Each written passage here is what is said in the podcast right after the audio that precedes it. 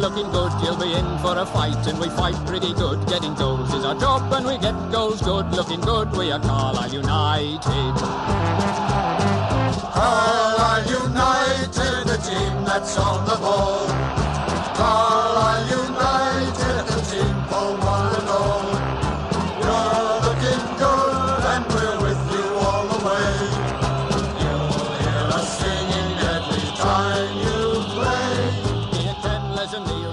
Hello, everyone, and welcome to the latest episode of the Brunton Bugle, your one stop shop for all things Carlisle United. From Mervyn Day to Lucas Dawson and Bob Kelly to Tim Krul, we've got it covered. In today's episode, we're going to look back on another pair of stalemates against Harrogate and Cheltenham, previewing United's final away trip of the season at Leyton Orient, as well as a news update and a roundup of what ex Blues have been getting up to. I'm joined, as ever, by one of my co hosts, and today it's Dan MacLennan. Dan, how's it going, mate? Yeah, not bad. Not bad, yeah. Bit of a shame the season's over, isn't it, really? But wasn't to be this year, was it? Yeah, it's uh, it's very un-Carlisle United not to take it to the last day, but uh, yeah, the you know we've run out of steam, haven't we? So Yeah, just, just just didn't quite have enough, did they? Nice mix of players there in the intro as well. yeah, is there any link? Or Absolutely not. It's all just No, randoms, no. really. But yeah, Bob Kelly's an interesting character. Doesn't get talked about enough as, as Cal United uh, player. I only played like a handful of games, really, about twelve, I think. But he was an England international. He managed the club for a brief while as well. But he also managed, I think, FC St Gallen and uh, I think Sporting Lisbon as well in his career. Very unusual one that one. You don't get that much with United. Yeah. There's a few other players like there, isn't there? I think there's, there's, there's at least a couple of managers who've managed in Holland quite a bit and also possibly in Turkey as well, seems to ring a bell. I'm not sure about that. We'll, we'll do some bits on them maybe in pre season, one of the specials, I think. Um, let's get straight into the news then, Dan. Uh, more contract extensions been announced. Um, very kindly, they did this just after we recorded last week, didn't they? So we we we done done all the bits about the, uh, the the previous four, which of course were uh, Joe Riley, Jack Armour, Taylor Charters, and Josh Dixon. But three more players have now been announced, and their deals have now been extended to the summer of 2022. And they are 32 year old forward Lewis Alessandra, 24 year old defender Aaron Hayden, and 24 year old midfielder Callum Guy. So that leaves just Omari Patrick and Gime Toure, who are out of contract this summer but have one year extension options in their contracts. Um, the other out of contract sort of senior players, if you want to call them that, uh, Paul Farman, Nick Anderton, Rhys Bennett, Morgan Feeney, Frande Zanzala, and Kedwin Scott. Um, no massive surprise to see those three extended, was there? No, you do wonder if the fact that we're a couple of days later. I wonder if we've maybe tried to get Hayden and Guy to sign completely new deals. Given, I wa- given the two two of the better players and uh, obviously worth a little bit. I wonder if they uh, the guy one's the one that stands out because Hayden was announced the same time as Alessandra. So I wonder if that one was more just a we, we've done it and we'll sort it in the summer. I wonder if the Yeah. guy one they wanted to try and get tied down then, but they haven't to wait till the summer. There's no mass- massive issue with that. Look, if, if they go in the summer, we're going to get good money for them now. At least anyway, that's the important thing. yeah. So that's just the way it is. And of the rest, I mean, I think the only one there maybe he's looking at it and thinking, hmm, maybe I should have been given a mad mind trick. It was probably Patrick, I think, maybe. He's maybe looking that a bit nervously now, thinking, oh, hang on. I thought I might get extended here. Whereas I think Toure probably can look at it and say, it's not going to happen here, is it? So, Yeah, I mean it's it's it's at it's at the front end where we're going to probably see the most changes over the Yeah. summer, isn't it? You know, I mean, they've already said Kayode will unlikely come back. You know, Patrick and Toure inconsistent probably is a fair word for them. So yeah. you know, Zanzala's to be decided and. uh Scott, so it'll be interesting to see what happens in our in our attack. Yeah, definitely. I think that th- th- there's going to be a bit of change on in that area of the field. Uh, no doubt about that. Uh, let's move on to the next bit then, Dan. Uh, reserves defeated in the Central League Cup final. So this obviously took place on Wednesday afternoon. Um, United's second string fell at the final hurdle uh, on Wednesday as they were beaten 2 0 by Championship side Bournemouth in the Central League Cup final at St George's Park. Um, it was a very young United side, wasn't it? Other than Gime Toure, really. The, they were all kids, essentially, against I think was quite a strong Bournemouth side, wasn't it? And did the best, but just wasn't quite enough on the day, was it? Yeah, I mean, us playing Tuesday night at Cheltenham obviously didn't help us for this. You know, Yeah. the, the, the lads who were on the bench would probably have played normally. You know, like Scott would have got a got a proper run out. Uh, one one plus from it was uh, Morgan Feeney got an hour in. Yeah, it was really good to see, wasn't And, it? and I noticed he was subbed on the hour, and it was almost like it was premeditated. Well, Skelton's come out in the comments and said the, the aim was always to give him just an hour, basically, Yeah, just a so- game a game. You, you wonder if he'll uh, he'll possibly make an appearance in the last two games when, you know, McDonald's uh, out at the moment, who could be back, we're not sure, and uh, Bennett possibly got another niggle. So it'd be nice to see Feeney get a game, and uh, as as we've already said before, you know, he's one that we think is worth taking the gamble on. Yeah, the, the thing is, though, he's not played a first team game in months, has he? And that's the risk of putting him in. So I wonder if maybe he would have been possibly left on the bench, possibly maybe for those last two games. Maybe we'll have to we'll have to wait and see, won't we? Um, Josh Dixon was captain for the Blues as well. Actually, nice to see him get another run out as well with his injury problems of late. Um, finally, Dan, uh, it's not so much news, but uh, quite an amazing, wasn't it? Uh, David Holdsworth speaks. We finally heard from our uh, our Lord and Savior, the uh, the turtleneck wearing uh, legend that is. Um, it's about three months without any sort of major interview him, wasn't it? I think. He's like buses, isn't he? Yeah, as soon You, as he you, you don't hear of him for ages, and you end up with uh, multi-segmented interviews. still waiting for parts five and six, though, aren't we? Well, yes, yeah, yeah. But um, but yeah, it, it, it, after so long with not hearing from him, especially during that bad period, which I know he sort of said, "Oh, we didn't want to put pressure on Beech." If anything, it puts more pressure on him. The fact that we're not hearing a single thing from from, from the upper corridor, Yeah. which you know it gets fans talking, doesn't it? So there you go. But I mean, just picked out. You covered a number of topics, didn't you? And just um, a few of the bits he picked out that I've picked out from it. I mean, the first one was mainly about um, whether there was any doubts about manager Chris Beech's future during the poor run of form, and it was, it was pretty clear from the interview there was no doubt, wasn't there? I think they they were Yeah, very yeah. comfortable when they they understand the back background situation, which is fine. The bit that's puzzled me though was this quote I've picked out. He said. He's a manager and person I think continue to grow with us. Would I have been more comfortable with Sam Allardyce in the building or Joe Kinnear or jo- Jose Mourinho? No. Right? I can almost understand Allardyce and Mourinho in there. Where the hell's Joe Kinnear come from in that? Yeah, it's a very uh, random trio of managers. Like you say, Allardyce and Mourinho you could uh, get away with, but uh, Joe is uh, a bit of a random one, isn't it? It was a strange one, that wasn't it? Yeah. Um, so yeah, the second bit was about the, lack of training facilities over the during the winter period and the need for the club to improve their setup in that area. Um, in terms of maybe building like a community facility, working with the council. And the, the quote from this, I, I think this was a strange quote as well. He said. I would love our council and whoever it may be to come along and say, we'll work with you to do that. I would love people to say Carlisle's got to move into the future with a facility. There are good people in Carlisle. I don't have time to make the calls and sit in those meetings, but in the future, I'd love to be able to sit down with the council, planning, and whoever it may be, welcome them and say, let's work together. Right, this links into another bit that he picked out. He was banging on about the shirt launch dates and how great the new shirts are, and talking about the sponsors as well, the new kit sponsors. Why is the director of football doing that? I- it, it just continues to baffle me. Surely the whole point of director football is to oversee the footballing strategy of the club, not deal with you know what kit materials you're gonna have or what colours you're gonna have for away kits and who's going to be the sponsor on the shirt. Their job should be talking to the manager saying, right, what's a big issue here? We can't train during the winter. Right, well, maybe we need to work, look long term for the benefit of the club to find themselves a good facility that could potentially make money as well for the club.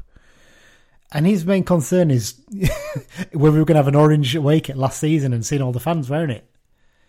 I don't, I don't, I don't know what you think on that. It just baffles me. It's random because, as you say, I, I, first of all, I I think a director of football's a a, necess- a, a necessity in the modern game. Oh yeah, I, agree with that. you know, it's it's how the game's gone. You know, it allows you. Your manager isn't a manager as such these these days, other than all head coaches, really.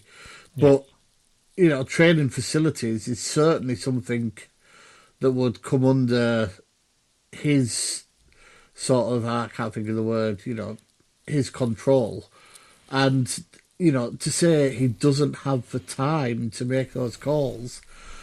We're not talking with agents twenty four seven. Yeah. You know, most of our squad is signed on. We will only be making maybe half a dozen changes in the summer.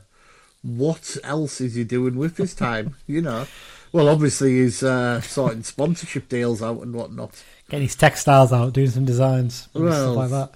You know, It, it, it's odd. But hey, there you go, you know, just the way it is, I guess. it's Carlisle United all over, isn't it? Nothing's ever simple. No, definitely not. All right, well, that's the news section done then, Dan. Let's move on to the uh, match review section. Um, for the last time of the season, we're going to review two matches. Uh, it feels weird, doesn't it? We've been doing 12 weeks of this. Absolutely insane. Uh, so while it's still mathematically possible to make the playoffs, um, I think there's more chance of a person from Whitehaven or Workington admitting that they're a jam eater than the Blues extending their season beyond the 8th of May. Uh, we need to basically win both the games, overturn a 10 goal deficit uh, in the goal difference, and see all three of the teams above us pretty much lose every game. We'd maybe to be able to afford two draws in there to make it. it, it it's not going to happen, is it? Essentially, essentially it's, it's over, basically. Yeah, yeah, it'd be uh, it would be a very, very unlikely s- set of uh, results, especially when you look at uh, some of the opposition for the the teams above us in the next two games. Yeah, you'd imagine that there's going to be at least one win amongst those. Yeah, yeah. Amazed if there wasn't. Um, so yeah, two very contrasting performances, but this week, but two identical results, two draws, which sums up why we're missing out on a top seven spot, doesn't it? It's that lack of consistency and cutting edge over the last maybe three or four weeks that's really cost us, hasn't it, Dan? Yeah, um, we've we've turned into a team that draws a game a lot suddenly, haven't we? You know, is it five out of the last six were draws? Uh, I, I was uh, I was in work last night and I was looking when I was having a break. I was looking. We've not won away to a single team above us. You know, I think I think we've got three or four draws and the rest are defeats. We're a little bit better at home against the teams above us. You know, we've won three or four of them, but you know, if if if you're only picking up three or four points from twenty seven from the teams above you away from home, I'm going to be harshy, and we don't deserve to be in there, do we? No, definitely not. Which You we know. haven't been good enough in those. We're, a little bit of a flat track bully this season, aren't we? Really, we're, we're, Yeah, yeah. We're, we're generally beating the teams below us by that yeah, bad run. yeah. The teams above us we struggle against, and the teams below us we basically win. Yeah, essentially that's the way you, You know, it, by, by the odd result here and there. Yeah. Well, let's talk about the games themselves then, Dan. Um, first up, the Harrogate Town game. Um, just, I mean, we talked about how bad the Port Vale game was this week. That was just a general quality of the game. In terms of performances, this has got to be one of the worst performances in the first 45 minutes at least from the Blues this season, isn't it? They, just looked an absolute shambles at the back. I mean, constantly caught out, particularly with a bit of pace. I mean, people might pick out the fact that Anderton was playing centre back, but I, I- I don't think he was necessarily the worst defender. I think generally, just all around as a team, we were awful in that first, especially the first 15 minutes. We just didn't look like we got out the changing rooms. No, it was a good viewing, was it? Uh, Harrogate clearly came to have a go. You know, they've got nothing to play for. They, they can play with a bit of freedom, and you know the the one that was uh, ruled out for offside. It would uh, would have been interesting to see on the old VAR lines, wouldn't it? Borderline, wasn't it, at best? Yeah, probably got a bit of a result with that one. Uh, you know, they they just looked very very good. Muldoon and Stead basically took the piss out our back line.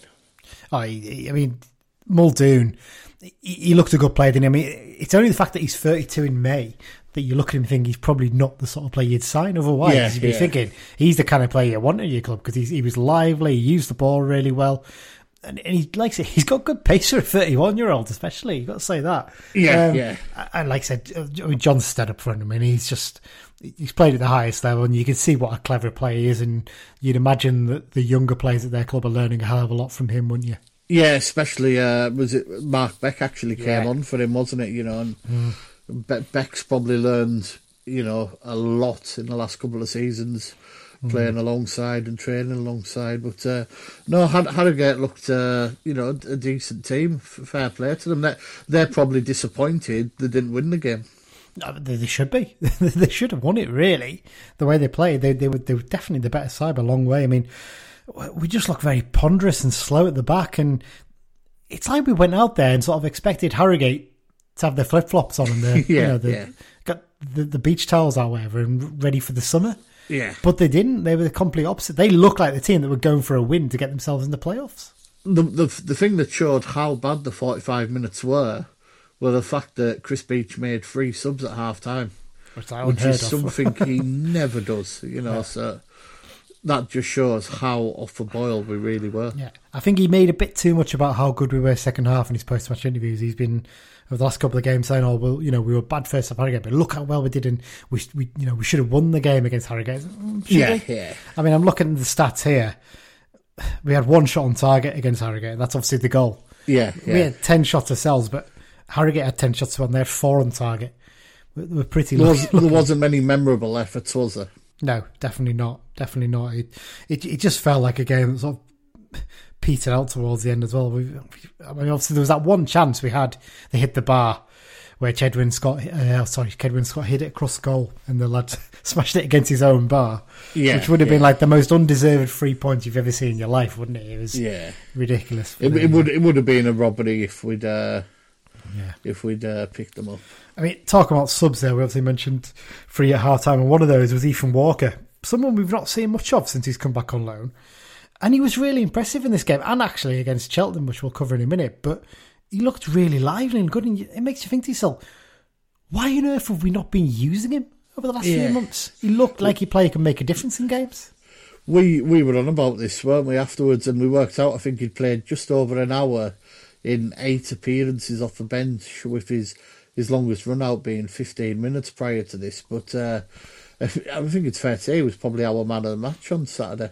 Yeah, definitely. You know, and uh, it- as you say again, came off uh, came off the bench on uh, midweek and put another. You know, I mean, he did enough in them two appearances to make you think: is he worth having next season? You know, I think it's definitely worth an inquiry because I think he's only going to get better. He looks a young lad who's. I, I think he might have learnt a bit of a, a lesson almost from this last half a season of actually I need do need to work hard. to Yeah, get into- yeah. I can only imagine he's not been doing it in, in training. That's the only explanation I can think of because I can't see any reason why. I mean, I, I, I like Toure, but he's not done enough in the second half of the season to justify being picked much. I can only imagine that's the only reason why he's not being picked ahead of Toure because he looks like he can make a bigger impact than him in games. speaking of which, uh, the observant amongst the Blues will have noticed that it appeared that Toure wasn't on the bench in the second half. Yeah, interesting. Whe- that. whether he wasn't happy that he didn't come on in those three subs or you know but uh, he wasn't in the 18 on the tuesday and he actually played in the, the game against bournemouth instead didn't he which was It- it's almost one of the ones, and I'm sure the club will deny it's the case, but it almost feels like it was almost a punishment. yeah You've got yeah. to go. You've got to go to St George's Park and play in a reserve cup final instead of playing Yeah. in this massive game we need to win yeah. in League Two. Because I know that the reason the club put up on Twitter was that there was enough attacking options on the bench that we didn't need Toure, but never quite really sat with me that because he's. You know, Yeah. when have we ever dropped him previously this season? yeah yeah I, I, I think it's fairly inevitable. We'll get on to a minute about whether he's going to be here next season, which I think we both agree is probably not. Um, but yeah, so we- finally got the goal, got a draw, but it just felt so flat afterwards. It It felt like the last few weeks really catching up on us, and we just we've just missed Yeah. a big opportunity. We just needed two, just two wins in those run of draws. That would have been enough yeah put us really in contention, but there you go. Yeah. Um, let's move on to the Cheltenham Town game then, Dan, because this was night and day from the Cheltenham, uh, the Harrogate game. Sorry, wasn't it? Arguably one of the best performances we've put in for a long time. Interestingly, someone will point this out to me. Over the last five weeks or so, we've put in some excellent performances on the Tuesday night games. Really, really impressive. But the Saturday games that have followed have been dreadful. yeah you, You think, it, you think it would be the other way around wouldn't you Yeah, it's really, really weird. But the last, even with the, you know, look back at the Bolton defeat, you know, we beat Crawley, we beat Scunthorpe. I can't. There was another game before that, possibly. I can't remember. Uh, but drew at Newport. Drew at Newport, yes, you're you're right. I mean, you look at those games, that run of games. We've been excellent in the midweek games. We've just been dreadful at the weekends for some reason. But yeah, we we looked so much better in this game, didn't we? Yeah, yeah. Uh, we looked like a, a a team that deserved to be in the mix, didn't we? You know, if you consider Cheltenham got promoted due to the draw. I mean, they probably eased off in the last few minutes, knowing a draw was enough. But uh, and the, the big talking point was obviously the change in formation. Yeah, th- th- this we've been crying out for him to try something different for a while, and he finally does it with three games to go. Um, it just feels frustrating it's taken this long to do something, but you you do wonder if I think he's more or less admitted it, hasn't he, that he basically did it to counter Cheltenham's threats and you know maybe take advantage of them because he's seen other teams have played free at the back against them and done well and looked to do it then. And he sort of said, well, it doesn't necessarily mean we'll use it much next season, which is a little bit disappointing because I think I'd like to see us have more options and I think it works well. And I think it suits Anderton really well as well because he can play as one of those side centre backs either side of the central centre back and he's able to push forward a bit as is Hayden. Hayden can bring the ball out quite well. The pair of them are good at that. And you could have someone like Bennett sitting in the middle potentially if you really needed to. And it also it also suits the games of Tanner and Armour, doesn't Yeah. it? Who are who are both fullbacks who can get up and cross the ball. You know, it's Mm. uh, it, it is a formation which which suits quite a lot of our players, but. Mm. You know, I, I think it'll probably for now be a one-off. But uh, you know, one one thing we didn't mention there was obviously uh, talking about switching to counter Cheltenham. The other big thing was uh, Magnus Norman starting, Yes, yeah. which which he, he, basically said was because of his height. Yeah, it, we, all know the big long throw threat from Cheltenham is, you know, Ben Tozer's got their highest number of assists this season, and that's all come from his long throws, basically. So it, you know, tells you all you need to know there. But I, I thought Norman had a decent game, actually. I mean, I have to admit, There was, there was there was a save he made in the second half when he got down low that was excellent. to his corner, and that that, that got us the point because Yeah. you know that for for a big lad to get down so low so quickly, I thought it was an excellent save. Yeah, I, I think he's a decent keeper. I, I still think Farman is the better of the two of them. I, I saw an interesting comment. Someone suggested that he'd been picked because he was more mobile uh, than Farman, which I'm not, sure I agree. with. I think I don't think I've seen many keepers for us that are more mobile than than Farman. Yeah, yeah. He, he just seems incapable of sitting still. To be honest, when you Yeah. watch him with his football Tourette's. Um, Norman's a, Norman looks a bit more like a classic goalkeeper, doesn't he? A bit more like an Adam yeah. Collin, doesn't he? He's, he's not as mobile, but he's a good in the uh, decent shot stopper, and he, he got a decent kick on him as well. To be fair, get it forward, not as big as Farman's, but I mean Farman's just a bit of a freak when it comes to things like that, isn't it? Yeah. suppose. But there you go. But no, yeah, decent game from him, and it'd be interesting to see whether he just started the weekend actually, whether he gets a little run maybe before the end of the season. Um, yeah, uh, the next bit I've got down a tale of two Kayodes. Um, he looked for me, that's my opinion. Um, others may disagree. I thought he looked absolutely shocking and disinterested against Harrogate, despite the fact that he scored the equaliser. I thought he was sort of strolling through the game. I know that Lummy made some comments during the commentary, didn't he, about the fact that you know he saw him on the side of the pitch at two o'clock with his mobile phone, and he said, you know, back in my day it might be different now, but he, you know, once you got into the dressing room at one o'clock, your phone's in your bag and it stays there because you're concentrating yeah. on the game, and that made you feel like, oh, he, he's basically signed out for the season, hasn't he? Now maybe he got a kick up the backside at half time, and you know, obviously got his goal, but I thought he was really poor against um, Harrogate. But then against Cheltenham, he was back to his best. He was an absolute menace. I know he was playing down the middle, which probably helped a little bit as well. But he he was an absolute nuisance for those defenders. He scored a great goal with the header, and then nearly scored another brilliant goal with that cross from Anderton that he headed against the bar. I mean, Yeah, and it didn't have hit the bar that one, didn't it? Oh yeah, definitely. And you just feel that if he could cut that inconsistency out of his game, he will be a top top player, won't he?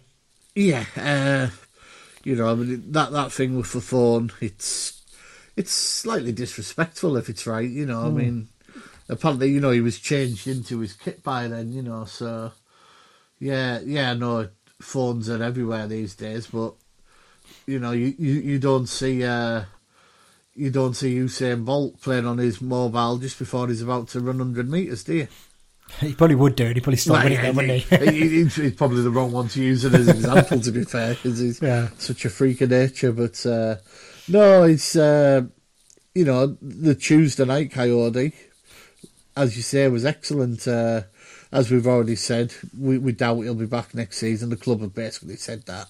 Yeah. You know, I mean, he'll, he'll either go on loan in League One or play for Rotherham in League One if they go down. So Yeah. yeah, but you no, if uh, players like that in the last couple of games, we'll uh, we'll probably have better memories of him. Well, he he only needs two more goals to get double figures for the season. I'm sure that'll probably be his target, won't he? Get a Yeah, couple yeah, of goals in those yeah. two games and finish off in a good note.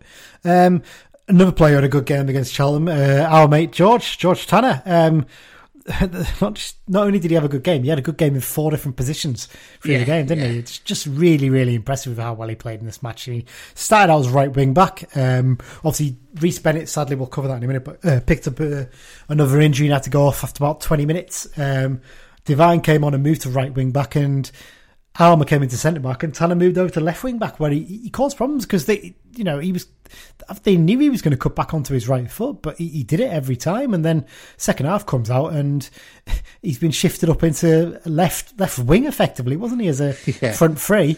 And then there was another sub. I can't remember exactly when it was now, but he, he moved over to the right wing as well, didn't he? He Just he, he looked comfortable in all those positions, and he looks like a player who I know he's playing right back for us now, and he's been excellent for us there. He looks capable of playing a few different positions, doesn't he? And he maybe he hasn't quite settled on his final role in the team.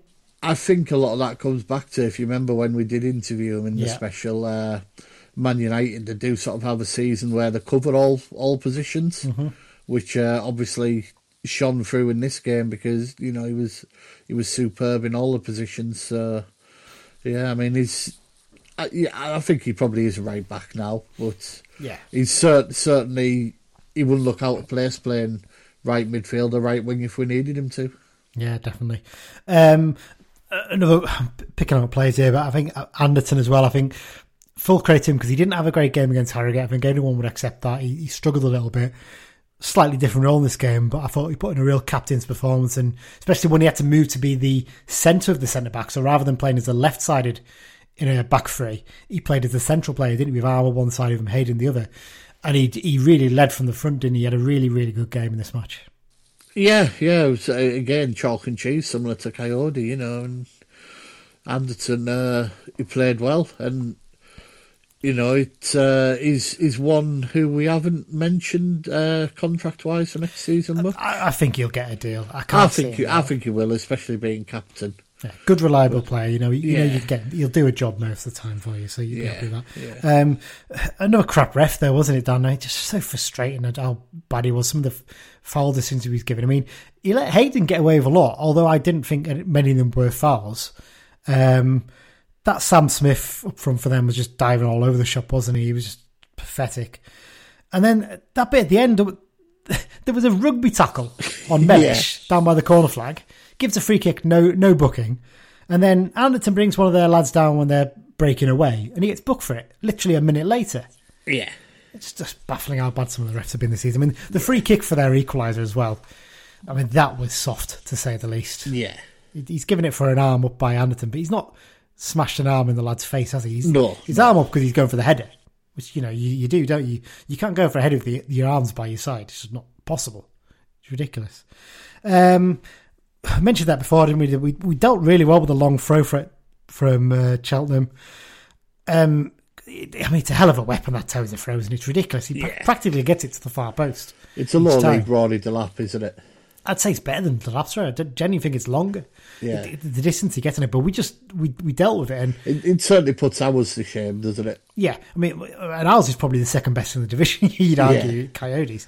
Um, interesting. Beats talked about this, and he said that that's one of the reasons he went for three at the back because obviously when they're taking the long throw, they haven't got Tozer in there as to, to win the header, and Yeah, Aaron Hay- yeah. Aaron Hayden would normally pick up Tozer, so he basically said Hayden's then free to just go for the ball and win the header, and he pretty much did every time. He had another excellent game as well. I mean, he was poor against Harrogate too, but he looked like he really got back to his best as well. Um, real shame about the Bennett injury, though, isn't it? I mean, came back in that game against uh, Harrogate at half time, probably earlier than we expected. Did a job, got us through that second half. Started this game, and he did well. I, I'm not sure it's a recurrence of the injury or not. It wasn't really very clear, was it, from what we saw? No, but uh, it could possibly be his last appearance for us. Yeah. Uh, you know, it's unlikely he'll be here next season unless we offer an incredible deal. It'd be interesting to see yes. because obviously they, they clearly think highly of Morgan Feeney. Yeah, looks like yeah. he's probably going to get offered a new deal. Yeah. So it'll be interesting to see whether or not he uh, he does stay. Um, let's talk briefly then about Beech's post match interview. Um, he was very emotional, wasn't he? very emotional. He's been very calm and collected over the last four or five weeks. You know, not getting too excited or anything. But after this one, you could feel a bit of the frustration coming out in him, couldn't you? Like he, he felt that we, we just missed out and we, we just weren't quite good enough to get there, didn't you? Yeah. We, we we also thought he maybe slightly misunderstood a couple of the questions, didn't we? Yeah, he seemed to be getting a little bit riled and a bit his back put up by some of the questions that James Phillips particularly was asking on Radio Cumbria, and they weren't bad. que- They were good, positive questions actually, and saying like, "Oh, you know, you know," trying to give him a chance to talk positive about it. And he, he, he, he's like he heard a different question in his head, Yeah. and was a bit annoyed about it. And the way I don't think doing those interviews over the phone helps, does it? I don't think without being face to face and being able to correspond with somebody, it's a lot more difficult when you do Yeah, interview like yeah, that. yeah. So I think that that might be part of it. Um, but I think he did say himself, to be fair, that maybe he needs to take a step back and reflect a couple of days after the game rather than at that point knowing that the season was over. It's clearly a very emotional moment for him. Maybe, like he said, I just need to, to wait a couple of days, analyse the game, and come back and say, fair enough, it didn't happen, but we build for next season. That's the key Yeah. thing. Um, before we go on to uh, the halftime break and go into the match preview stuff, Dan, um, couple of general points. Um, no Toure or Furman on the bench against Cheltenham. Um, Furman was also missing against Harrogate, and as we've already mentioned, Toure didn't come on. You'd imagine that's a, probably a sign that those two are not going to be here next season, isn't it? Did, did, to be fair to Furman, they did say he's got a niggle. So, you know. Fair but, enough. I- uh, I wasn't sure on that one, but yeah, but uh, agreed. It's. I mean, I'm I'm the Dean Furman fan club, but uh, looks like we'll be having to uh, pick a new player to support. yeah, saying that. Right, let's uh, take a halftime break then, Dan, and we'll be back to preview the Leyton Orient game. Hi, this is George Tanner. You are listening to the Brunton Bugle. And we're back for part two. Um, yes, so now we're going to be looking ahead to the uh, one game for once. it feels weird not previewing two games, isn't it? It's a strange kind of feeling. Um, so we're looking ahead to the trip to Leyton Orient. It's just gutted, isn't it? Because what a, what a trip it would have been this weekend to go down to London to potentially, I mean, if things had been different with no COVID, we could have been challenging for promotion or securing promotion, couldn't we? And Bank holiday weekend. what a trip it would have been. Really, really gutting. It's almost a little bit not, not pleasing, but decent at least that we get the chance, hopefully, to do it next season when fans are allowed back into to the grounds. Um, but yeah, so we're looking into this game, and, and uh, as ever, we've managed to get an opposition podcast to speak to us. And for this one, we've got the guys from the LODown podcast for I think the third or fourth time this season. Which we're- best mates with them now, aren't we? We've ne- ne- never stopped talking to them. So uh, it's a instead of a Dale this time, it Julien from the uh, LODown podcast. Uh, I spoke to him the other day about how he felt Orient season had gone and um, what his hopes are for next season. Julien, looking back at what's been a bit of a, a long slog of a season, I think for every club in League Two, and with the squad you've got at Orient, are you happy enough with where you're probably going to be finishing the table, around about mid-table? I think if you sort of you'll get a, a, a, a sort of a different difference in opinion across Orient fans. I think the club wanted to improve on where we were last year. So again, we've seen some some uh, a journey that's taken us to about 14 games ago, where we probably were going to get some improvement, but not get to the playoffs. And then Ross Embleton was relieved of his duties, and, and Jobi McAnuff took in, in interim management management's role. And had 14 games now since Joey s- sort of come into and joined the, the management team. We've won six, drawn four, lost four. Um, our recent run of form, the last five games, not been good enough for anyone trying to get into that um, into the playoffs. But more importantly, if you got into the playoffs with that run of form, we would have really, really struggled. So going back to the squad, I think if you talk to a lot of O's fans, is that a lot of people say we've still got a National League squad. Um, It doesn't look as good when you're watching it week in, week out as probably you see it from afar. Yes, we've got some good players in there, but across the the, the, the strength in depth is, is very limited, and, and, and very much this season we're gonna. I think we've got seven players left, um, and the rest of the players are out of contract, and I really feel we're going to have a real, real big clear out this year of those players. Uh, and whoever's the manager next next year, it's going to have to sort of work work very hard. But more importantly, I do feel it's necessary now because we've probably kept to become too cosy over the last few years mm-hmm. for obvious reasons. Um, with with players, with staff, and I just think it needs it needs new ideas. And if Jobi does get the job, I think he needs a, a, a stronger supporting cast. Yeah, it's interesting you say that. I was looking at the way things have gone in the last few games, especially. There's a lot of similarities between Carlisle and Leyton at the moment. In that we look like our chances of the playoffs are totally gone, and then we go on this great run to get ourselves just in touch, and then these last four or five games are just what's cost us that chance to keep up with the Salfords and the Forest Greens and the Newports of the world at the moment. But what you mentioned interestingly about squad turnover is one where, place where we're in a good position for next season at Carlisle, and that we've got most of our squad that we want to keep all signed up for next season. so we're in a weird, weird position like that. Um, is it? Is it probably maybe just a little bit too much too too late that run to get close to the playoffs? Do you think in terms of that? And obviously, the last few games. I mean, the Southend game's the one that stands out to me for you guys in terms of a a poor result because when we played them, they were absolutely god awful side. Yeah, so so that for that for us as fans, that was the game we had to win, not for any other reason than we needed the three points to get us closer to the playoff. Yeah. Is that they're a local rival, they're a club that um, a lot of Orient fans um, dislike for, for obvious reasons, but more importantly, around the when we went down to the National League, they weren't very supportive and, and, they were very vocal in that. So there was a lot of Orient fans saying, "Look, we want to do the same to them." I get that, and but the players just didn't turn up. It was awful. It was one of the worst games of football to watch. We, we were we were lethargic. Um, one of the things that's been sort of said um, in uh, from the club is that the the, the board have talk spoken with um, the players that uh, are potentially going to be released this season already. They spoke to them at Easter, and it seemed a little bit over the last few games. Those players have gone. You know what? I'm not going to give 110 percent for a red shirt because if I get a broken leg, broken ankle, you know, what's going to happen to my career next year because I'm going to be out of contract. And I get that as well because, from my perspective, I would probably do the same, uh, especially yeah. if I'm trying to get a job elsewhere. So they know they've been released. I wouldn't say our starting 11 would all, all have been told they've been released, but I would have said quite a few of them that have been across the squad and know that their sort of days are numbered. And it looked like, on especially on Saturday, they looked like a team who didn't care. It looked like a mid-table or mid-table team who are safe. You know, they've already got their flip-flops on. They're looking to get their jab and get themselves on on a beach somewhere in Europe, hopefully in the next few weeks. Yeah, it's funny that because we looked the same on Saturday against Harrogate. We were absolutely awful. We didn't turn up. Harrogate should have won that game comfortably, and how we got a draw from it, I don't know. Yet last night against Cheltenham, we, we, we dominated the game. We should have won it, and it's frustrating. You look back and you think sometimes, why can't you get those performances from your teams? It's just just the way it is. How do you think Jobi McAnuff is getting on as manager? Then do you, do you think he's someone who's the right man for the job long term, or would you rather see an experienced man coming for the role? Do you, do you know what? Um, I'm, I'm really got mixed opinions on it, and I probably like a lot of Orient fans. Yeah, so the bit I like about Jobi, he knows the club. He, he's got a great pedigree, isn't he? He's got a fantastic yeah. pedigree as a player. He's well connected, etc., etc., etc. But he's never had a management job in his life, right?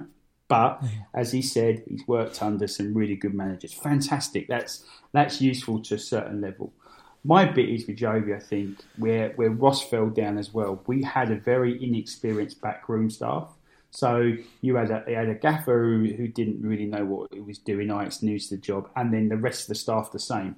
What if Jobi does get the role, and I really hope the club stands by those decisions, they bring in their own backroom staff, and again, bring in some experience, whether that's experience from a, a, a manager who's been in a role previously, or, or, or, another senior pro who's played at a good level, worked for lots of good gaffers, and can bring some fresh ideas. That is the problem with Orient at the moment, is the ideas. We look so, so lethargic. We set up the same 4 3 3. We've done it now for nearly two seasons. It doesn't get the results we would want. We don't seem like we want to change that to, to, to affect a game. So on that note, it's, it's quite quite sad. So then you look at that, you think, is Jobi the right man? Because he's going to come in just do the same as we've done before.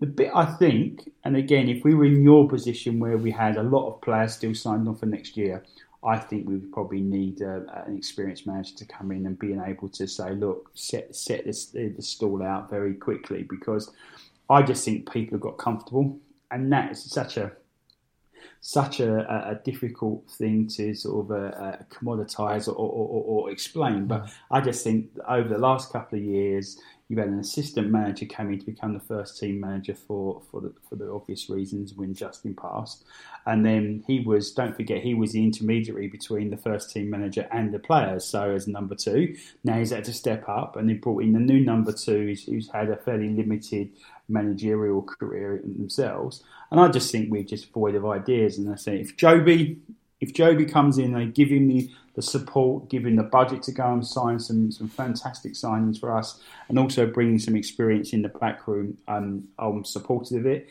If it's going to be business as usual, the same team that's going to end this season from a managerial perspective, my, my, my bit is it's going to it's to come down to um, not, my vote. And what I don't, want really, and a lot of fans don't want to see is that Jobi gets given the job and it all doesn't go to plan next season. He ends up on the scrap heap like Ross Embleton.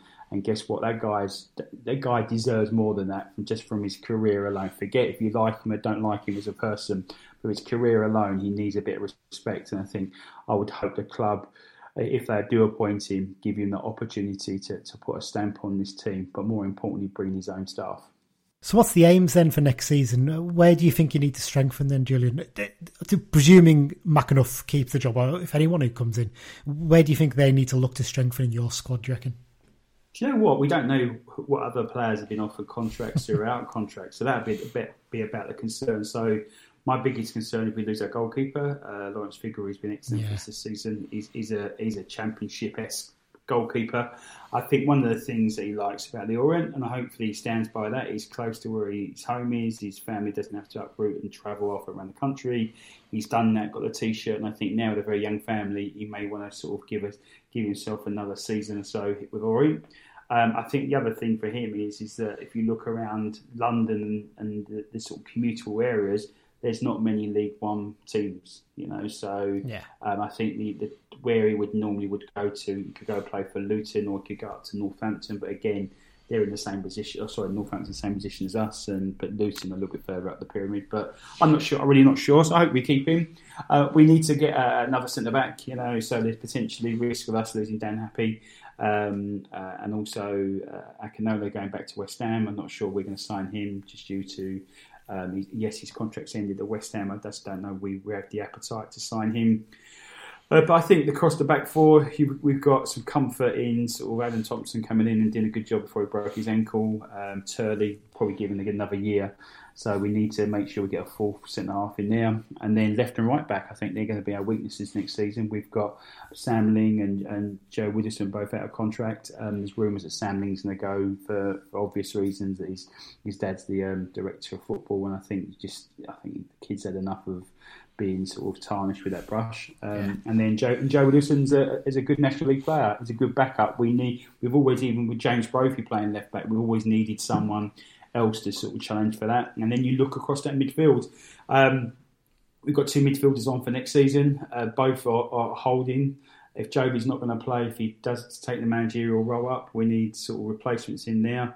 And then you go up top. You know, it depends on if we if we keep keep the likes of uh, um, Conor Wilkinson, keep the likes of um, Danny Johnson, DJ. Um, yeah, if not, we need to go and replace those because I think you're going to see a few of the uh, sort of the, the, guys who have not just quite quite sort of got to the got to the place where they need to regards to goals and, and number of appearances will definitely be sort of um, released. So yeah, I think it's across the whole whole block, and that's the thing. That's the scary thing as an Orient fan is that you look at that squad and you think, there's not many, not many Benny we want to keep, you know. Mm-hmm. So that's a lot of building. I really hope our director of football and, and, and our and our upstairs guys are already having that sort of that, that, that momentum to getting players in. And before you know it, there'll be the end of the season in a week's time or so, two weeks' time, sorry. And then it'll be pre-season before you know it. And I think we just need to get those players in. So it's, it's, a big worry for Orient, and it's something that we've not experienced in over recent years. And, and when these guys came in, took over from our mad owner, Mad Frank, previously, um, these guys have been quite consistent, and we've seen players that sort of stayed around for multiple seasons. This is the first time that we don't have that that that privilege. Yeah. Uh, how much have you missed going to games this season? Then, been a long, long. What, it's not even twelve months, is it? I suppose it's fifteen months. I suppose really it'll be by the time we get to the next season and not being able to go to games. I mean, you must be really looking forward to getting back to, to matches at Brisbane Road. And I've seen there's some work being carried out as well. I think they're doing some work on what what's yes. the away stand as well. Yeah, so the uh, the east the old east stand and um, the re, the redoing the roof, taking the asbestos out. So we're not going to kill you as fans coming next season. Putting a new roof on it to, to make it look good and keep it watertight. And there's some other bits they're doing in that. Um, but I think for me, as, as, as, a fan, I think initially when you were watching the games from home, it was a bit of a novelty, wasn't it? It's yeah. thinking, look, I've, I've, I'm saving 50 quid just sitting in my front room watching this. You know, I'm not down the pub, I'm not going to get a get a dirty kebab on the way home or whatever it may be. And as the season's progressed on, you've gone, I wish I was going to games, wish I was going to games. And then we had that little opening up, didn't we, with a few games that we was allowed in. I unfortunately didn't get to them, I was working away.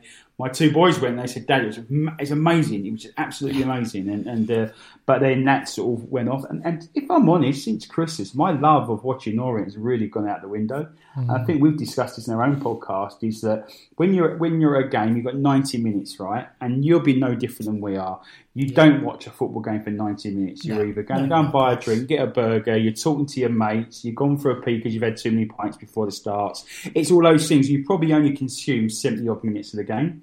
Yeah. And um, and at home, you're critiquing it, aren't you? You're, you're watching watching the warm up, you get the kick off, you're, you're, you're, you're moaning about it at half time to yourself if you're not on the WhatsApp group, and then you're watching, you're consuming the whole 90 minutes. And I think for us, I think one of the things a lot of us, and we met up as a podcast, um, social distancing, by the way, and one of the guys has got a pub, we went into Big Pub Garden last week, and um, we were just talking. It was so nice just to sit around with your mates and just have a chat. Uh, and, and, and we actually didn't really talk about Orient. We were talking about everything else. But what we were saying, going back to the football, it just uh, I've sort of fallen out of love with it really, and I really mm. hope the to reignite that next season with with uh, with going to the games and sort of going back to what we were doing. And then you don't really care whether you win, win, lose, or draw because you're getting the other experiences that football's all about as well. Absolutely, and I mean, I'm hoping that Orient away is one of our first away games next season, and we can we can all meet for a pint in the air. at the Coach and Horses? Is the, the yeah, yeah, yeah. You're more than, yeah, yeah, more than welcome. And, and, that's the thing is that we, as, as, we've spoken to you more times, I think we've spoken to our own family this season. Yeah, yeah, yeah, yeah. no, any, any, other person, not just podcast, yeah. just uh, due to the games being called off. But I, I think for me, it's that. Um, yeah, it'd be nice to have that chat, you know, and and and rivalry does in League Two and even the lower league, it's not as there as it is up as you go up the pyramid. And actually, we're all football fans. That's the bit that sits behind us all. We'll enjoy a good day out, a bit of banter. Yes, you always want to win over your local rivals and what have you, but reality is you just want to enjoy the day. And that's one thing I don't think a lot of us have experienced recently. Absolutely not. Before we uh, finish up and get on to the predictions, I've got to ask you about uh, a man that links both clubs, a man who's hugely popular with fans of both clubs, Jabo Ibehre. Um, just generally, what, what what a guy he is, and you know how popular is he still down the Orient? Jab what a player! What a player! It's um, I think I think again because he joined us at such a young age and, and he, he developed at Orient and and went on and had a, a fairly decent career as, you know. Um, it's just a nice bloke, and he? Just it's yeah. just nothing to, nothing to dislike. As you you've probably had players that leave you guys have gone to um, rivals or gone somewhere else in the football pyramid, and then when you see them return, you you can't wait to throw stuff at them. You really have that despising moment. But Jabo definitely, you can see it, and you, you've seen him when he's played for you and come back back home, we call it. You know, he's got a really well received, isn't he? He's got a round of applause, and I think the last time he played for you guys, I know it's a few, some time back, but even I think he went to Cambridge at the end of his career at Cambridge, didn't yes, he? Yeah, yeah. So even at Cambridge as well, where I think he, we was a game, he, he either when he's warming up or what have you, but he, he, gets a round of applause and he's a great lad and, and, and, I wish him all the best because you look at players like that, there's not many around now, are they? You can honestly say who, who are fans' favourite. May not have been the best striker in the world, may not have given you all the goals and the thrills that you have from certain players who go club to club to club, but he's a loyal chap and, and um, yeah, he's been very good for you and very good for us. Indeed, indeed. Well, let's finish up then, Julien. Go on, let's have a prediction for this weekend. Doesn't matter, does it really, does it? Because neither of us are making the playoffs. Why do you reckon it's going to happen? A Seven all draw. Yeah, there'll be, load, there'll be a load of kids in there. There'll be players you've never seen all season, uh, and I think they'll go with no goal. But no, uh, do you know what? We did you did you one nil, didn't we, in March?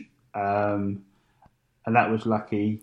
Uh, it was a dreadful game that was. oh, yeah, yeah, yeah, yeah, it was. Yeah, so I, I think I think from us, it depend. It really depends on two things. two things are if Jobi's getting the job and he wants to end the season well to show those players who are in probably two minds of signing a new contract that Orient the place to be, or if Jobi is not being decided and he's thinking, you know what, let's go and play some of those players that have not had the chance this season uh, uh, and give them the opportunity. So if that's if it's the second one, I think we'll get beat. If it's the first one, I think we'll we'll, we'll either nick it two one uh, or three two, or alternatively, um, if it's the other one, I think we could get beat or, or, get a nick a draw. So it's a difficult one for me, and, and like you said, I don't really care now. Um, if, if anything, I'll, I'll watch it because it's you guys. If I'm honest, you know, I, I, may not have watched it otherwise, but it's a.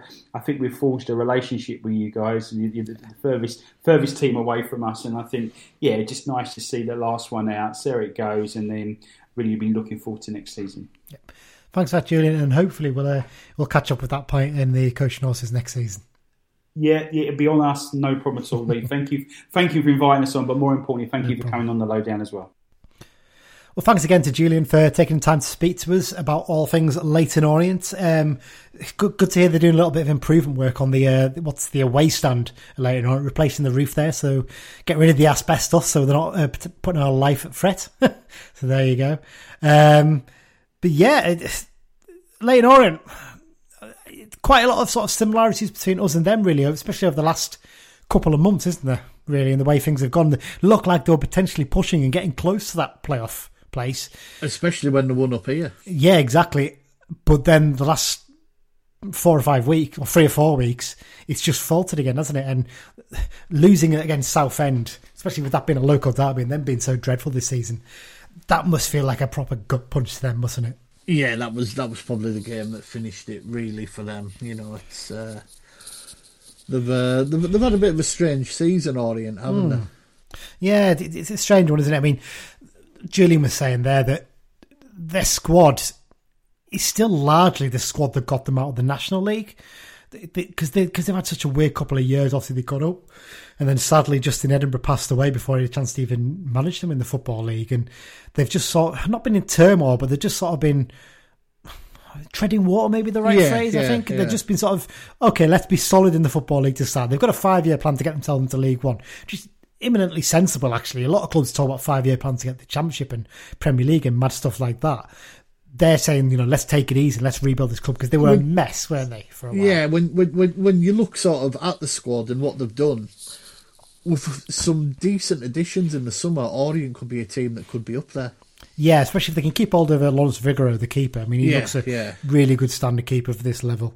Um, but yeah, it, it, it, feels like it'd be interesting to see whether Jobi McAnuff gets the job full time there. He seems a very popular guy, especially as a player. And as they were saying there, uh, Julien, he was saying that the big thing for them is whether they put an experienced head alongside him.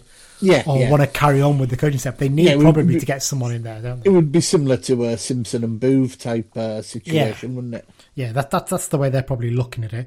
Um, in terms of current form, they're, they're one place below us in the last six games form table. In 19th, we're in 18th. The, the draws have basically just killed our form. We were near the yeah. top until recently. Um, current, currently 11th place on 61 points. Um, basically, it's the battle for 10th place, this, isn't it? I don't think we're going to finish much higher than 10th because there's a four point gap up to Exeter above yeah, now, so yeah. it's difficult to overtake that. Um, yeah, like I said, when you look at the squad, there are some good players in there, it's just whether consistency seems to be really a big problem for them, doesn't it? Really, in terms of getting them to, to perform on a weekly basis. Um, you look, Danny Johnson looked like a re- you know real goal scoring threat first half of the season. He's barely threatened since the turn of the year, hasn't he? It's a real shame for them that he's not really found that form again. Yeah, I mean, uh, teams like Orient, the way football's changed, they're probably a classic example of uh, how it's affected them. You know, many years, well, not many, many years ago, but someone like Orient would likely pick up young lads from West Ham, Arsenal, Tottenham, you know, Yeah. who, who'd been released.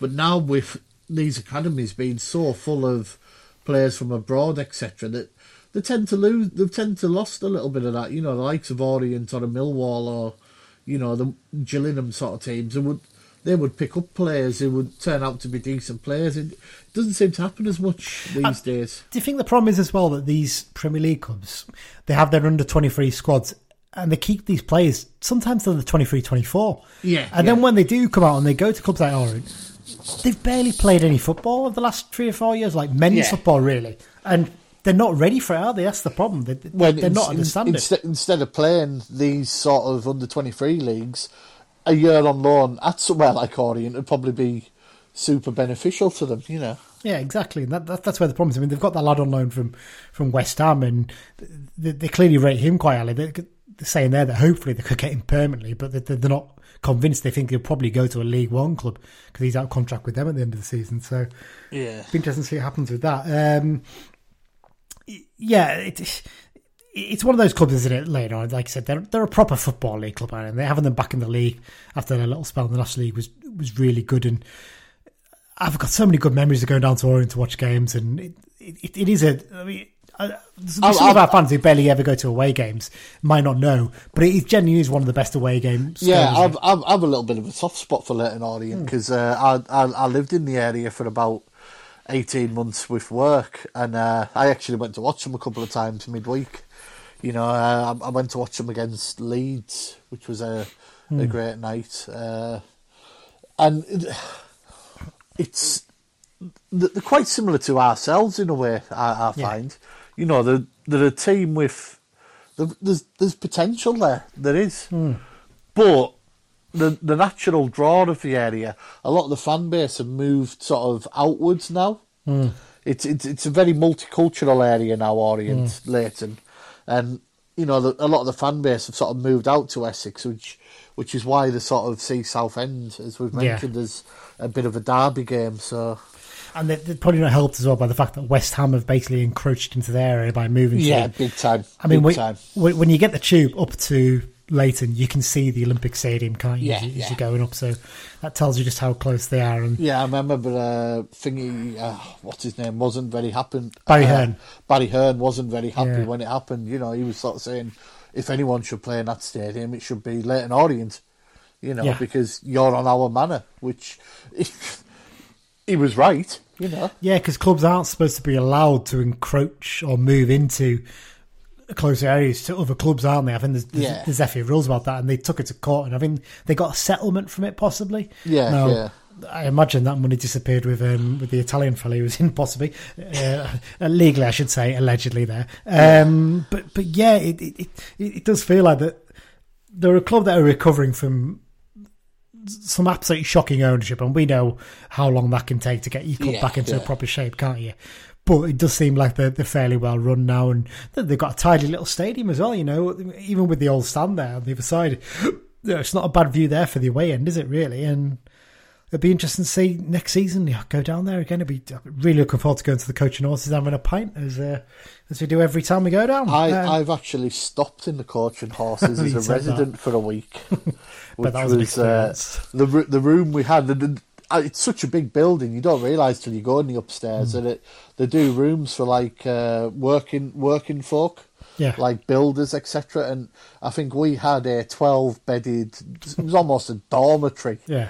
You know, it was uh, it was big, but uh, that was just temporary while we found more permanent digs in the area. Yeah. Um, in, in terms of that, we'll get into the team news in a minute, but um, what would you do if you're Chris Beech this game? I think he sort of hinted he might do a little bit of changing of the team and give other players a, a run up then this season. what would you do if you were manager now, Dan? Would you would you look to make change? Who would you look to bring in potentially to, to feature in these last few games? Well, I'd like to see Feeney get a little run out. Uh, that might might not be till the last game. Yeah, I, I think obviously there was a reason he only played an hour midweek Yeah. in the reserves. Uh, they obviously think highly of him. I think he deserves a run out. The obvious one is uh, Scott. You know, Yeah. people are, are desperate to see him. It'd probably be a little bit unlucky on Zanzala, but I think Zanzala's done enough to prove his worth to us. yeah, And I think based on his two substitute appearances, Ethan Walker deserves a start up front. In, Yeah. if, if we do go back to the free, you know, Ca- Kayode's probably done enough. But he's scored in the last two games, so he can't be dropped, can he? You know. no, But it, it, it would be nice to sort of see a front three of Scott up front with Walker and Kayode. You know, hmm. yeah, give just, them a just a little bit of change. They deserve Yeah. a run out. Yeah, it's, it's kind of those weird ones in it. I'm sure they want to play in every game, but we don't really need to see Lewis Alessandra play in these games because we know what he's capable of. Yeah, He- yeah, he's going to be here next season. Omari I- I- Patrick might want to prove a point in those two games. Yeah, possibly, we, I don't know, we, we've, already we've already said as well that we we might we might see Alessandro sort of morph more into a squad type player next season. You know, he might come off the bench instead of start. But, you know, it'd be a good experienced head to bring on if we're in a tight game. But uh, Mind you, we thought that this season, didn't we? We thought he Yeah, Scott yeah. He played most of the games. So. it it would be nice to see a little change in midfield. Uh, I, I think Charters deserves a run out. Yeah, I think Yeah. give give Mellish a rest because we, Yeah, we know yeah. what Mellish can do, and he's Yeah, and he played yeah. well actually in the last few games. To be fair, Yeah. but you know, give him a rest before the end of the Yeah, season. and Divine probably deserves a little bit of a run out at some point again. Yeah, Uh, and the defence, it's whoever's fit in the middle, isn't it? basically, isn't it? Yeah. But if Divine gets a run out, you might just get a run out at, at, at a right back. Yeah, yeah. not much else. But no, yeah, that, that's fair enough. That I think I, I, I think I'd like to see Dixon on the bench as well. Maybe Yeah, get him out in one of those yeah. games. I think Yeah. he's been a better looking. and Clearly, we want to use him next season and whatnot. And I, was- I think I'd like to see Fishburn on the bench as well. For the last game at home, yeah. Yeah, why get him on the bench and throw him on for the last Yeah. 15, 20 minutes or something like that. I think the lad's done well and he's clearly shown he's, he's capable of, you know, earning himself a decent deal. Um, yeah, so let's move on to team news then. Um, so looks like Rob McDonald might return after his uh, dead leg against the Bolton uh, match. Uh, Rhys Bennett possibly out for the season. We reckon maybe. Yeah. it's- I mean, There's would no, you- there's, there's no rush to rush him back now, is there? why, why risk him? I mean, Yeah. for his own benefit as much as anything, really. Yeah. There's no point risking him in those two games. Um, interesting, it's one thing I, I didn't actually mention in the, when we were talking about the Cheltenham game. Good to hear David Raven on the Kirk comms, isn't it? Really, I, I really enjoyed it. I Yeah, he was really, yeah, really knowledgeable, wasn't he? Yeah, I'm, I was a big David Raven fan when he was at the club, and I, I know one of the, I think it was one of the fans panelists Hmm. was on the match pre-game, and he sort of said, you know, he, he thought Raven was probably slightly underrated in his time at Carlisle, Yeah. which. I, I, I think was a fair comment because I, thought he was an excellent player. I, I was quite gutted when we uh, let him go, to be quite honest. I always kind of felt like he was a very good right back for us, but I think eventually we could have shifted him to centre back. And Yeah, when when, when, when he did play games at centre back, he looked he looked very very good. But uh, you know, he's he's carved he carved out a decent career up at Inverness, and uh, you know he's, he, he actually announced that he's still playing for Marine next season. So he's Oh, obviously fantastic. enjoying it, isn't he? Mm, That's really good news. Um, yeah, so I mentioned Raven there because he spotted this. He was quite smart actually. Uh, When uh, Joe Riley came off against Cheltenham, he spotted that he'd been limping for a little bit just before that. Yeah, So I do yeah. wonder if Riley might be a doubt for this game. Again, that's where you can make a change potentially. Yeah, you could bring Divine in. Divine in, yeah, at that point. Um, Morgan Feeney uh, could feature potential. Obviously, played for the reserves uh, this week, um, but Jamie Armstrong and Brennan Dickenson are out for the rest of the season, so they definitely won't feature in this Yeah. game. Um, predictions, Dan. Three all draw. You know what? I was going to say exactly the same as you. I thought it's going to be it's going to be mad. Both teams are like, ah, it. let's go for it. Yeah, yeah. Let's go for tenth place. You know, Yeah. I, I can see this being a proper ding dong, decent game of football. I really can. Yeah, really, really. Um, I, I agree. with you. I'll go free, free. Are you going to pick some goal scorers for once, or you? Oh, I'm going to say I know what you're going to say. Yeah. Ethan Walker. Oh. I think he'll get a start, hopefully. Uh, Scott will score even if he comes off the bench. And let's go. Let's hope Feeney plays. He can have a goal. I thought you were going to say Magnus Norman there. I thought you were going to No, change your mind from, from Farman. Um, I- I'm going to go. Uh, I think Kayode's going to get another goal. Um, Taylor Charters will start and he'll score. And ooh, um, why not? Callum Guy's finally going to get that goal. I keep saying he's going to been getting all season in a game that means nothing. So there you go. Um, so that's the uh, predictions out the way. Uh, let's move on to the X Files section, Dan. Um, quietish week, but a few interesting bits in there.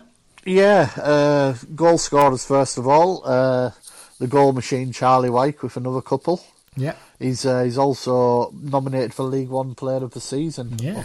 which makes you know no surprise given the amount of goals he scored. Mm-hmm. Uh, Angelo Balanta scored again for Dagenham. Uh, Yeah. Mark Ellis, he's become sort of some sort of goal scoring guru at Notts County. Well, those two, he? haven't they? Balanta and Ellis seem to be scoring for fun at the moment. Yeah.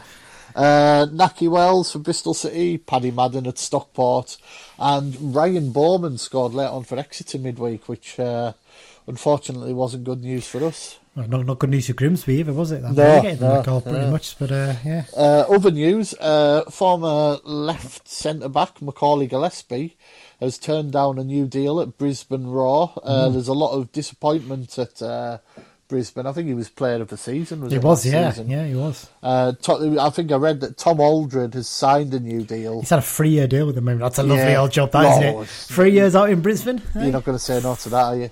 But uh, no, Gillespie's uh, basically said, you know, I've been player of the year. I'm, he obviously thinks he's deserving of a bit more of a Mm. deal.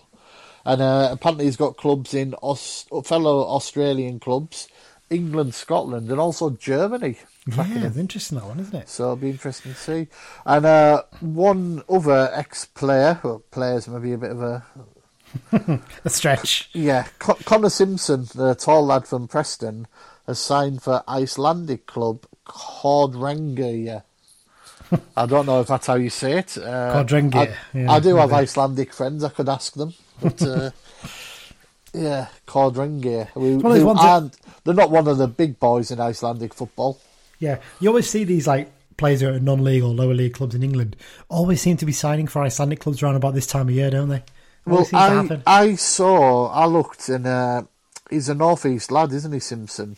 yeah, and there's a lot of northeast lads tend to go out there, yeah. and I do wonder if he's represented by a certain Agent maybe. yeah.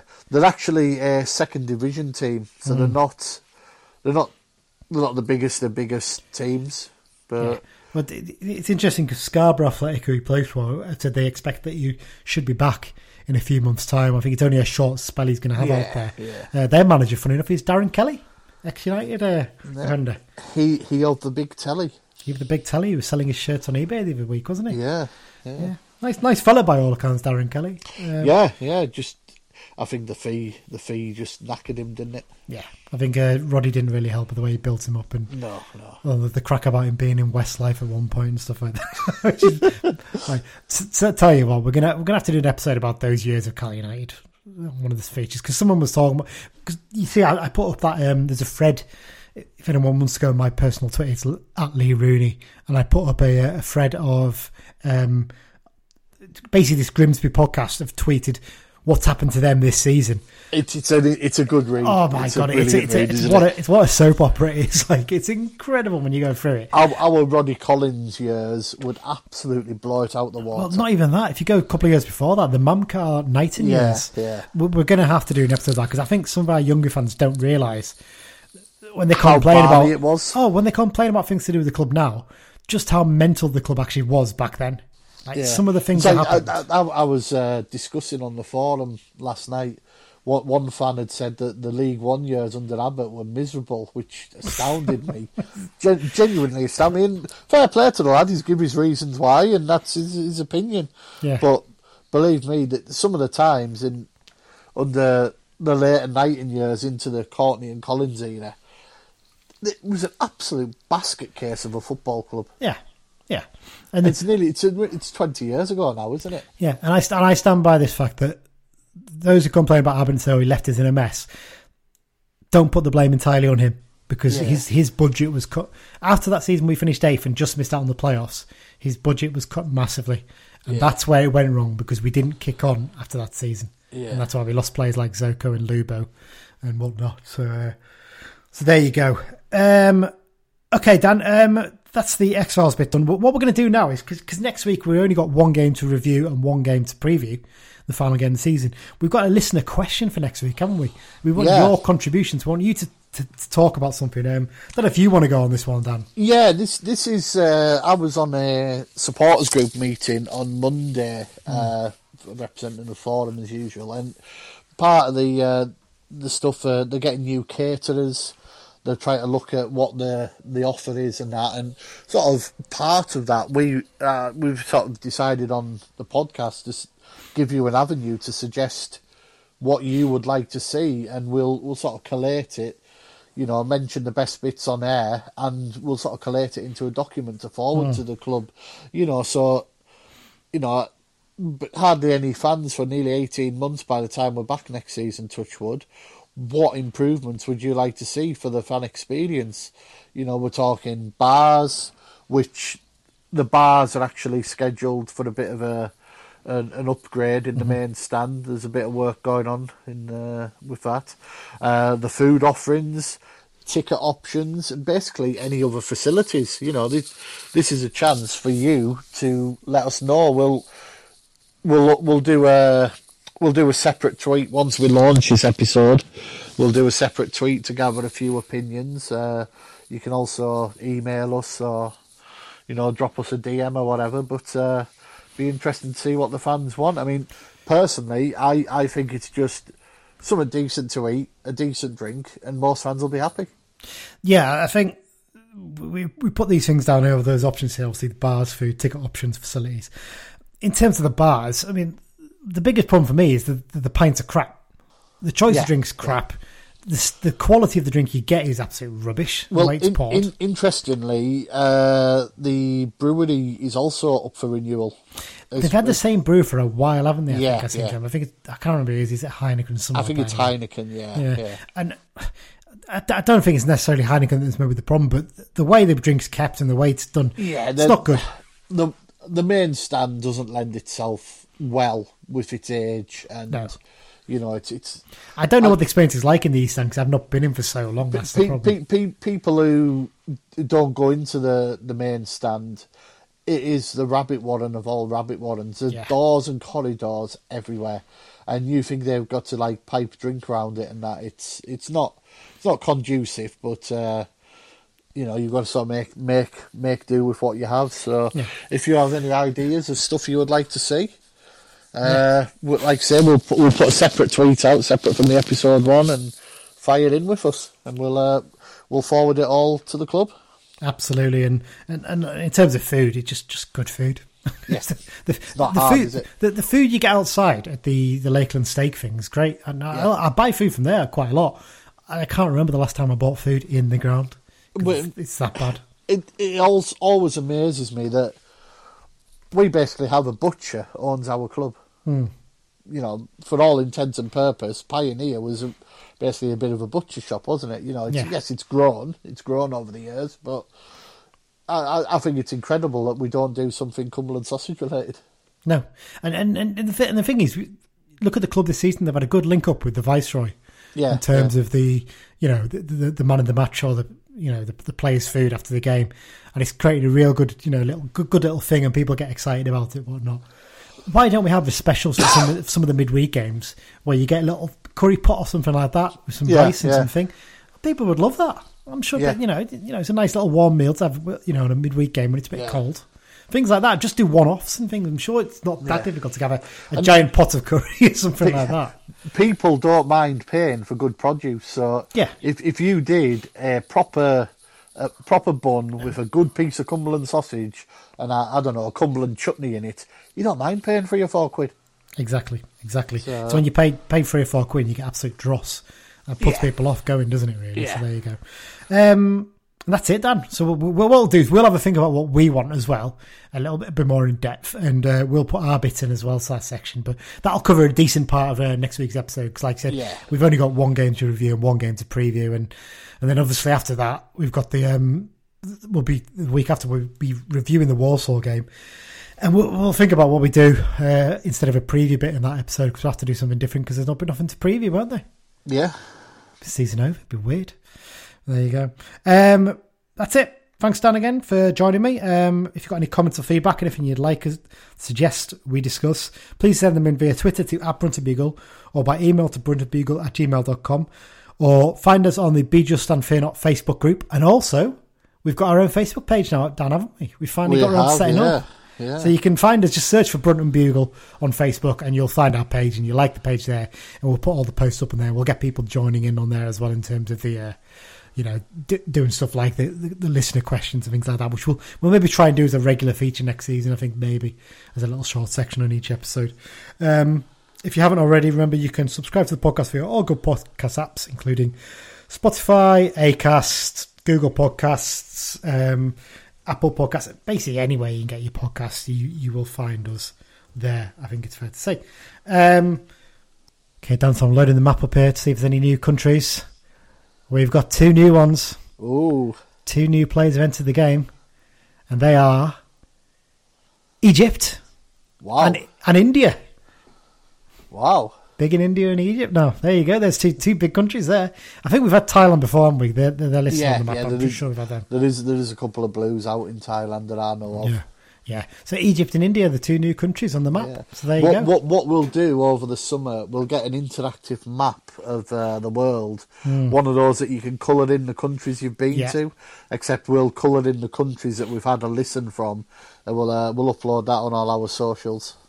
Yes, definitely. I mean, looking at this one, I only get the last 30 days or so on the analytics, but I can get the whole since we started, and I think there's a fair few countries. I think we've got every continent covered now, I think. Yeah, We've I think we've had so. Af- yeah, We definitely have North America. I mean, right now, actually, we've got every continent covered by the looks of things, yeah? yeah. And there you go. Across all six continents. What a football club! we'll have to get a listener in Antarctica. That's the next aim, isn't it? get one of the scientists out there to give a listen to it or something like yeah. that. Be brilliant. Dan, thanks again for joining me. Um, we'll be back next, probably Wednesday or Thursday next week.